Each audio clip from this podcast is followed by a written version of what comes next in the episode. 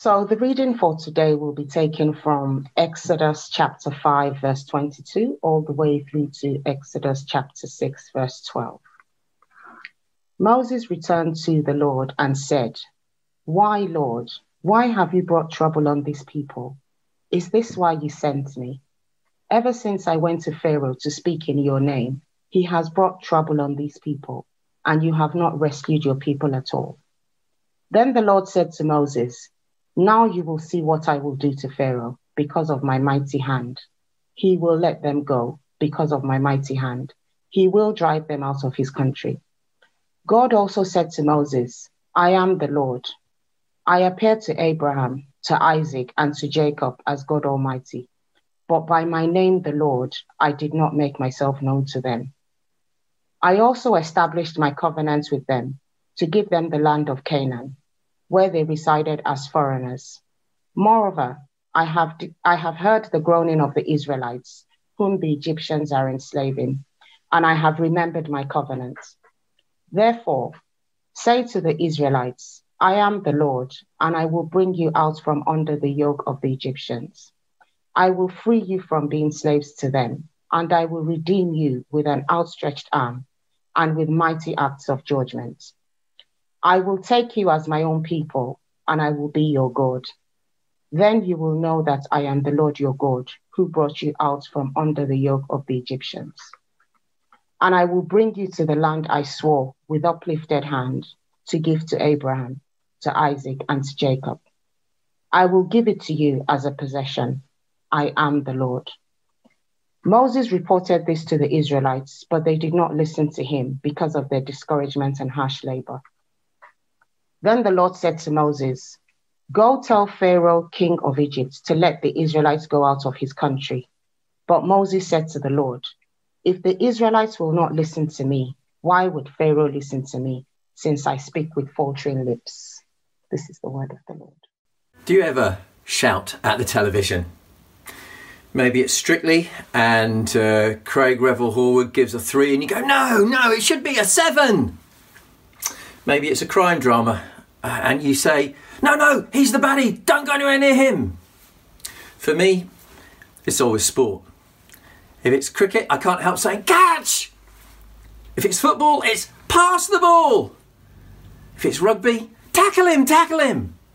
Do you find yourself speaking to someone that you're watching? Well, we should be at this point shouting at Moses, shouldn't we? Moses, Believe God. He's going to deliver you. It isn't as it looks. You ever found yourself sort of looking at thinking, oh, how slow could you be? Well, this passage is written to help us when we don't feel and see God as if He's acting in our lives. It's what is life like when it doesn't feel or look as if God is at work? That's how this passage opens. Now, Graham opened up that theme last week. I'd just like to do, just to sort of touch on it again in these words of Moses. Doesn't feel like God is at work. Uh, notice what Moses says, verse 22 of chapter 5. Why, Lord, have you brought trouble, or perhaps more, pow- more powerfully, evil on this people?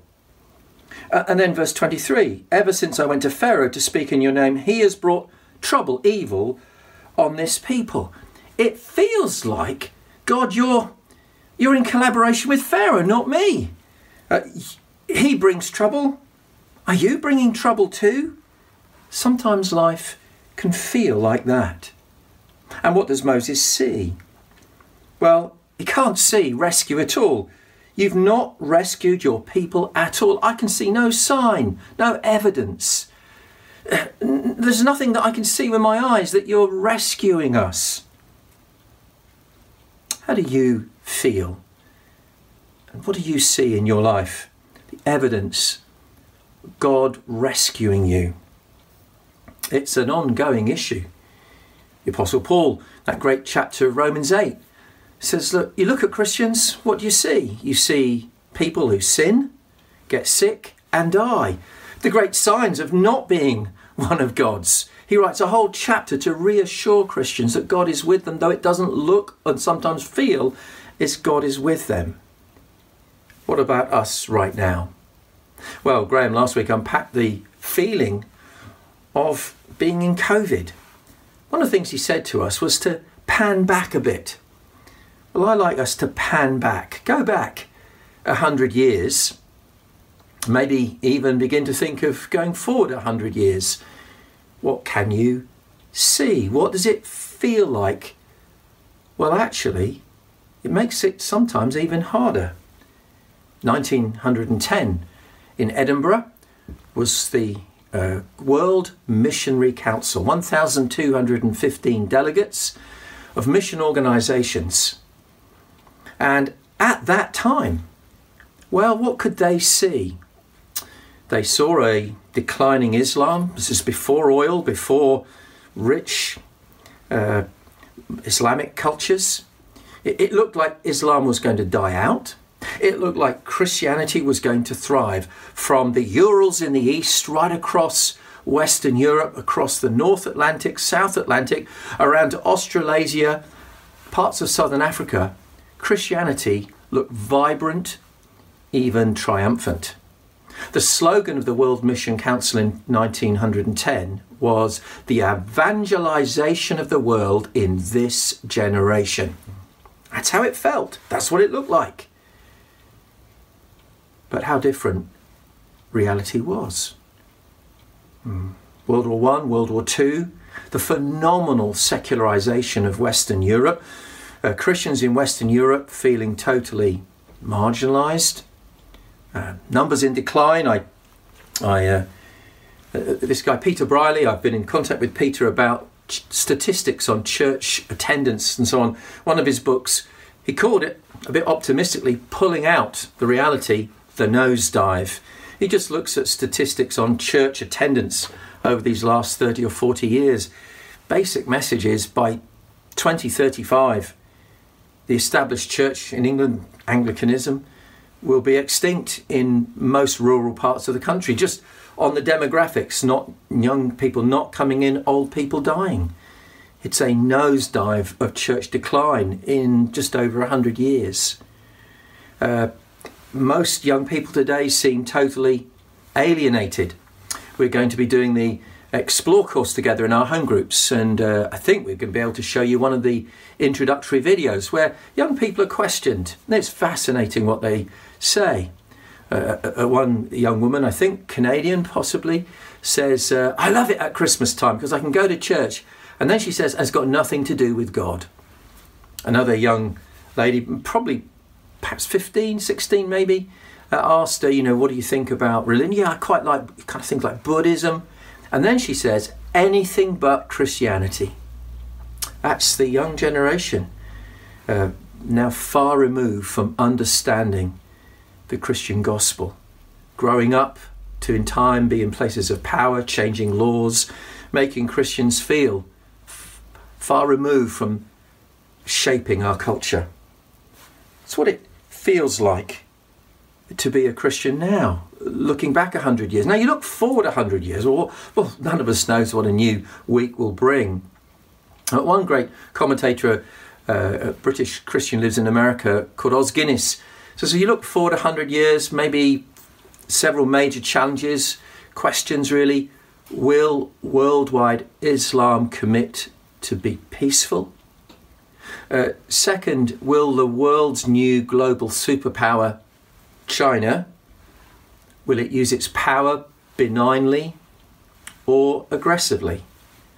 And third, will climate change threaten the lives of countless hundreds of millions who, with the world's major cities basically being near the coast, what will happen if sea levels rise? These are the, the big questions. But oh, the one thing he did also recognise is well, what will happen to Christianity in the West? Uh, yes, it's thriving in certain parts of the world, but will where we live, Western Europe, become a kind of desert where there are very few Christians indeed. Uh, Peter Brierley's sober analysis is that what has kept the church, as it were, pulling out the nosedive is the wonderful arrival in this country of people from strongly Christian cultures of Africa and Far East Asia. Now, that's panning back. And sometimes panning back makes us feel like, why have you sent us here now? Uh, it, doesn't look as if Christianity can thrive in this secular culture. It can feel so difficult. Remember what uh, Moses, when he first met Pharaoh, what were the very first words Pharaoh said? Chapter 5, verse 2 Who is the Lord that I should obey him? I do not know the Lord, and I will not let Israel go. You may feel as if you are surrounded by modern pharaohs, little pharaohs, if you like, who reign in their own little lives. It's my life. I don't know the Lord. Who is He? And I'm not going to do what He says. I reject Him. Remember how Pharaoh went on to say, pay no attention to the lies. It can easily feel overwhelming today, personally, but as Christians in our culture, not just our church, but churches all across Western Europe, can feel as if we're swimming against a very strong tide. That's how Moses felt.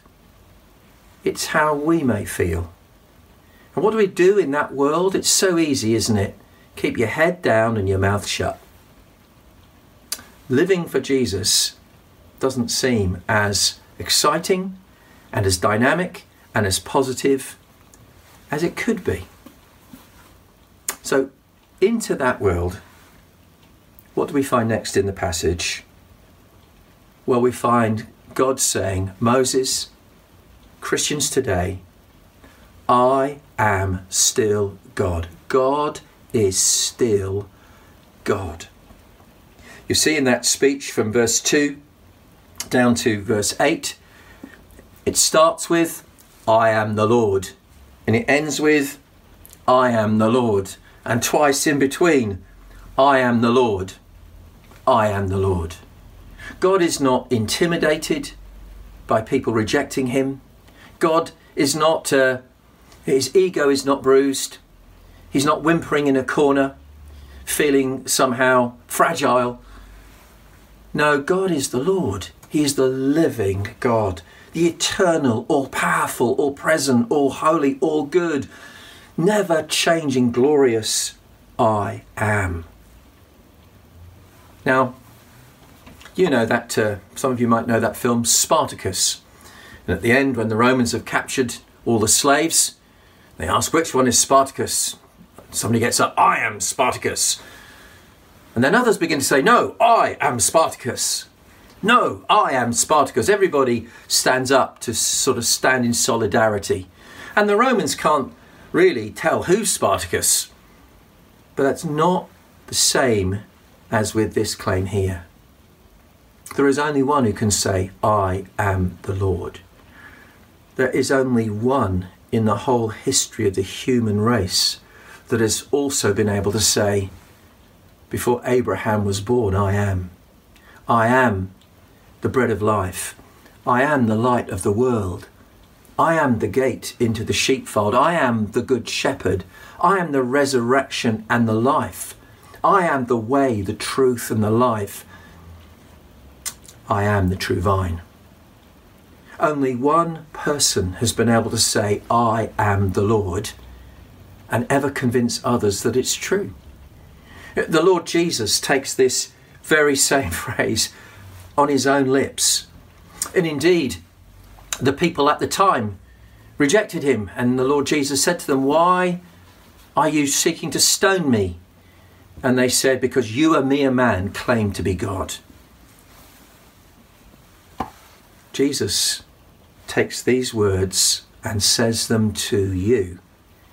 And the thrilling thing is this He has persuaded countless millions in the past countless millions in the present, and who knows how many in the future that those words are true. So that's the first thing Moses is told Moses, I am God. But the second thing, not only that I exist, but, but who, who I am and what do I do? Characteristically, I am a rescuer, a saviour. In the text, we get a past, present, and a future. I am the Lord, verse 3. I appeared to Abraham, to Isaac, to Jacob. I made myself known, not as intimately to them as I am now to you, but I appeared, I met with people, and I committed, I made a covenant. I committed in the past to the rescue, to the salvation of people. That's the, God says, look, you can look in the past. What do you find there? I'm a rescuing God. And right now, verse 5, uh, where God says, and, and it perhaps in our translation doesn't come as clearly, I'm hearing the groaning. I, I feel for your pain right now. I am remembering my covenant. I have acted in the past, but I've not gone to sleep. I'm an active God. Right now, God tells us He hears our groans, and we, we don't know how to quite put it in words. We, we almost feel so overwhelmed at times with discouragement and frustration and feeling as if I'm not making any difference. God hears those cries. I am right now. And then from verse 6 onwards, we get seven huge I will. I am the Lord. I will bring you out. I will free you. I will redeem you. I will take you as my own people.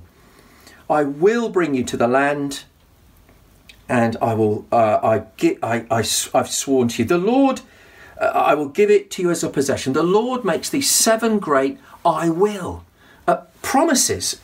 This is what I will do. These are the great words that God speaks to Moses. These are the kind of God he is. And, and notice within that, there's a lovely phrase I will rescue, I will redeem you. That word there means I pay a price to set you free. But, but not just like as a kind of bargain hunter, but as a family member who rescues a family member who's fallen on hard times. That, that idea of a kinsman, somebody of my own family who steps in and does everything that it takes.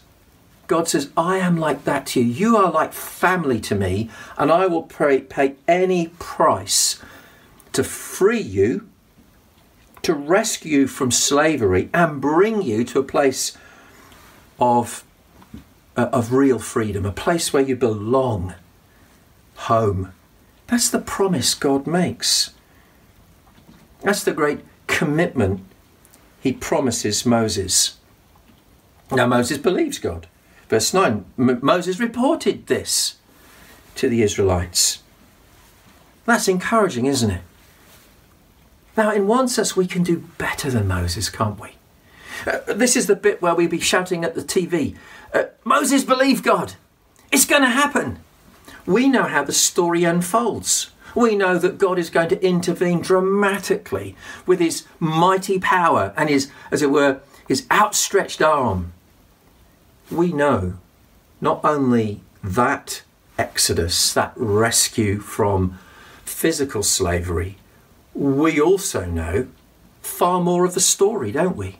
We know that God Himself came and rescued us with an outstretched arm when they were stretched out on the cross, taking the full blame for the evil His people had done, paying the price to set slaves of a deeper slavery free.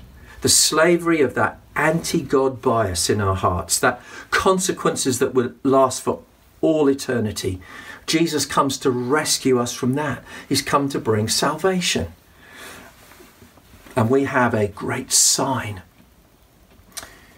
Moses' sign was the put the staff on the ground.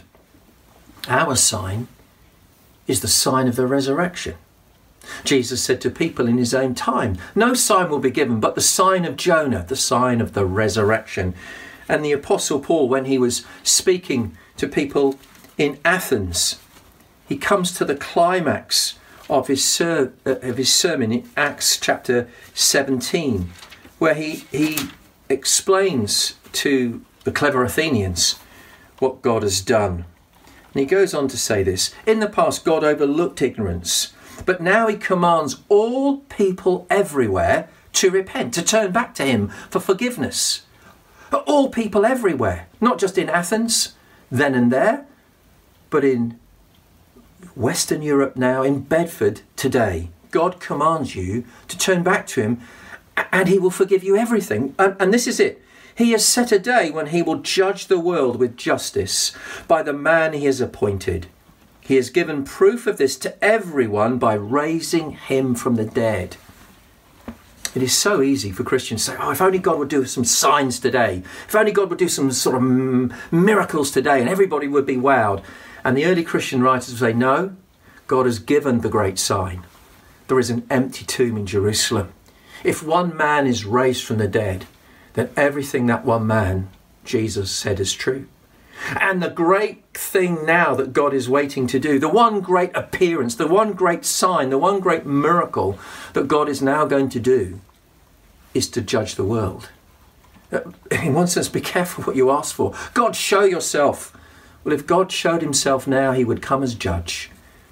He's done the sign, and everyone can know that there is eternal life, for Jesus has conquered death. And we Christians need to get that and go, do you know what? We were often looking like, please God, do something now. And God says, look, I've done something now. I've raised Jesus from the dead. There is now nothing but the judgment to come. And the gap between then and now is so that people can hear the good news and believe. That's God's speech to Moses, that's God's speech to us. But you notice that's not where our passage ends, is it? Uh, it would be lovely to end on that passage, wouldn't it? You're on a high note. Come on! But it's as if God gives a half time team talk and we go out of the, the dressing room, as it were, the changing rooms, where the coach has said, Come on, you don't, you don't need to be feel defeated. You don't need to feel discouraged. We're on the winning side. And we start the second half and they score two goals in five minutes. And we go, like, what was the point of that? Notice what happens to Moses. The passage doesn't end on, as it were, that high. It ends on this rather depressing note, doesn't it? Moses reported this to the Israelites, but they did not listen. Because of their discouragement and harsh labour, their difficult circumstances. And then the Lord said to Moses, Go tell Pharaoh, king of Egypt, to let the Israelites go out of his country. And how does the passage end? Moses said to the Lord, If the Israelites will not listen to me, why would Pharaoh listen to me, since I speak with faltering lips? That's how this passage ends. It ends almost back to square one. What does it feel like when it doesn't seem as if God is at work? Moses is questioning his own calling. That little phrase, faltering lips, is almost as if, like, God, it doesn't look like you're with me as a speaker. Uh, remember how the great prophet Isaiah had a vision of God and he felt, oh, my lips are unclean. I, I can't speak for you, God. And, and uh, an angel, a cherub from the, the altar, touches Moses' lips and says, uh, Isaiah's lips and says, No, you are clean. Speak for me. He's an anointed speaker. Moses says, I don't feel I've got clean lips. I, I'm not making any difference for you, God. I spoke to your people, they didn't believe me. What chance have I got with Pharaoh? Moses is down in the dumps again, isn't he? Why does the passage end like that? Because so often that is where we are, isn't it? At the end of a, a week living for Jesus, in the workplace, in our leisure activities, in our home, we often feel, I don't think I've made much difference. Perhaps I've messed up a few things. And yeah, okay, well, that's me. And then we go into Sunday and we hear God's word and perhaps get some encouragement. We, we hear the truth about Jesus and we go, yeah, I, I do believe that. I do believe he is the Lord, and I do believe God raised him from the dead. And I do believe that promise if I confess with my mouth and believe in my heart, I shall be saved. But then Monday comes round, And by 11 o'clock on Monday morning, I've, I lost it with the kids at breakfast. The boss has given me impossible things to do by lunchtime. And I certainly don't think I can speak up for the Lord Jesus if I had the opportunity to. So often, Sunday, which is God meeting with us, means on Monday we forget. And we go out, as it were, we go from the gathered group of Christians out into that world where it doesn't seem as if God is at work. That world will make us feel like, have we been hoodwinked? Uh, some of you know that great movie, E.T., Extraterrestrial, where uh, a visitor from another planet meets a lovely, humble young boy who believes, and a few others believe. But we know it's all make believe. Are we like that? Are we, have we been hoodwinked? And when we're together, it all seems okay. I uh, did, uh, when I was younger, quite a lot of work on left wing Marxist politics.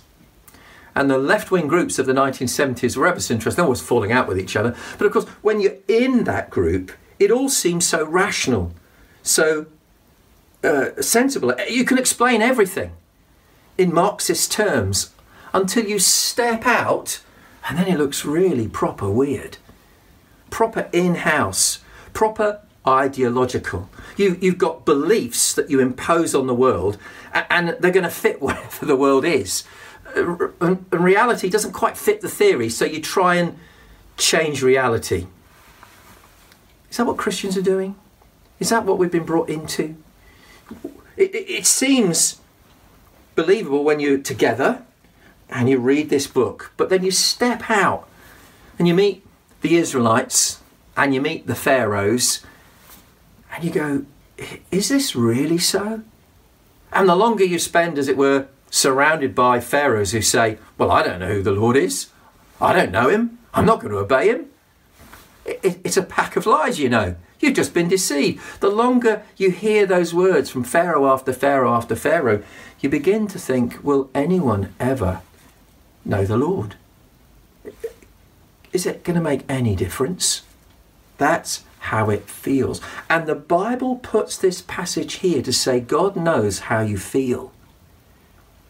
But, here's the thing it may be the end of our passage, but it's not the end of the story. In chapter 6, the rest of it we're going to see in coming weeks, Moses and Aaron are just humans like us. We have their uh, genealogy, they're just human beings. And then we're going to see God meeting with Moses once more, the third great encounter between God and Moses. And then we're going to read in chapter 7, verse 6 Moses and Aaron did just as the Lord commanded them. Verse 10 Moses and Aaron went to Pharaoh and did just as the Lord commanded. We're going to find God bearing with Moses, strengthening him being patient with Him, and He's like that with you. He knows you sometimes feel discouraged. You know, He knows sometimes your circumstances individually or as a church or as churches in Western Europe after a hundred years of decline. He knows our circumstances and He keeps saying, Listen to me. We had a lovely song at the end of the Lord's Supper last week. Set your eyes upon Jesus. Look full into His wonderful face. And the things of this world will fall strangely dim in the light of His glory and grace. And this is, in a sense, another one of those times. It's the second meeting of God with Moses. And God is being patient with Moses. He's still breathing words of truth, words of grace, till this fragile human being, just like you, just like me, gets it and goes, Yes, God really is. Jesus really is the Lord. He really has conquered death. We really have good news for the whole world.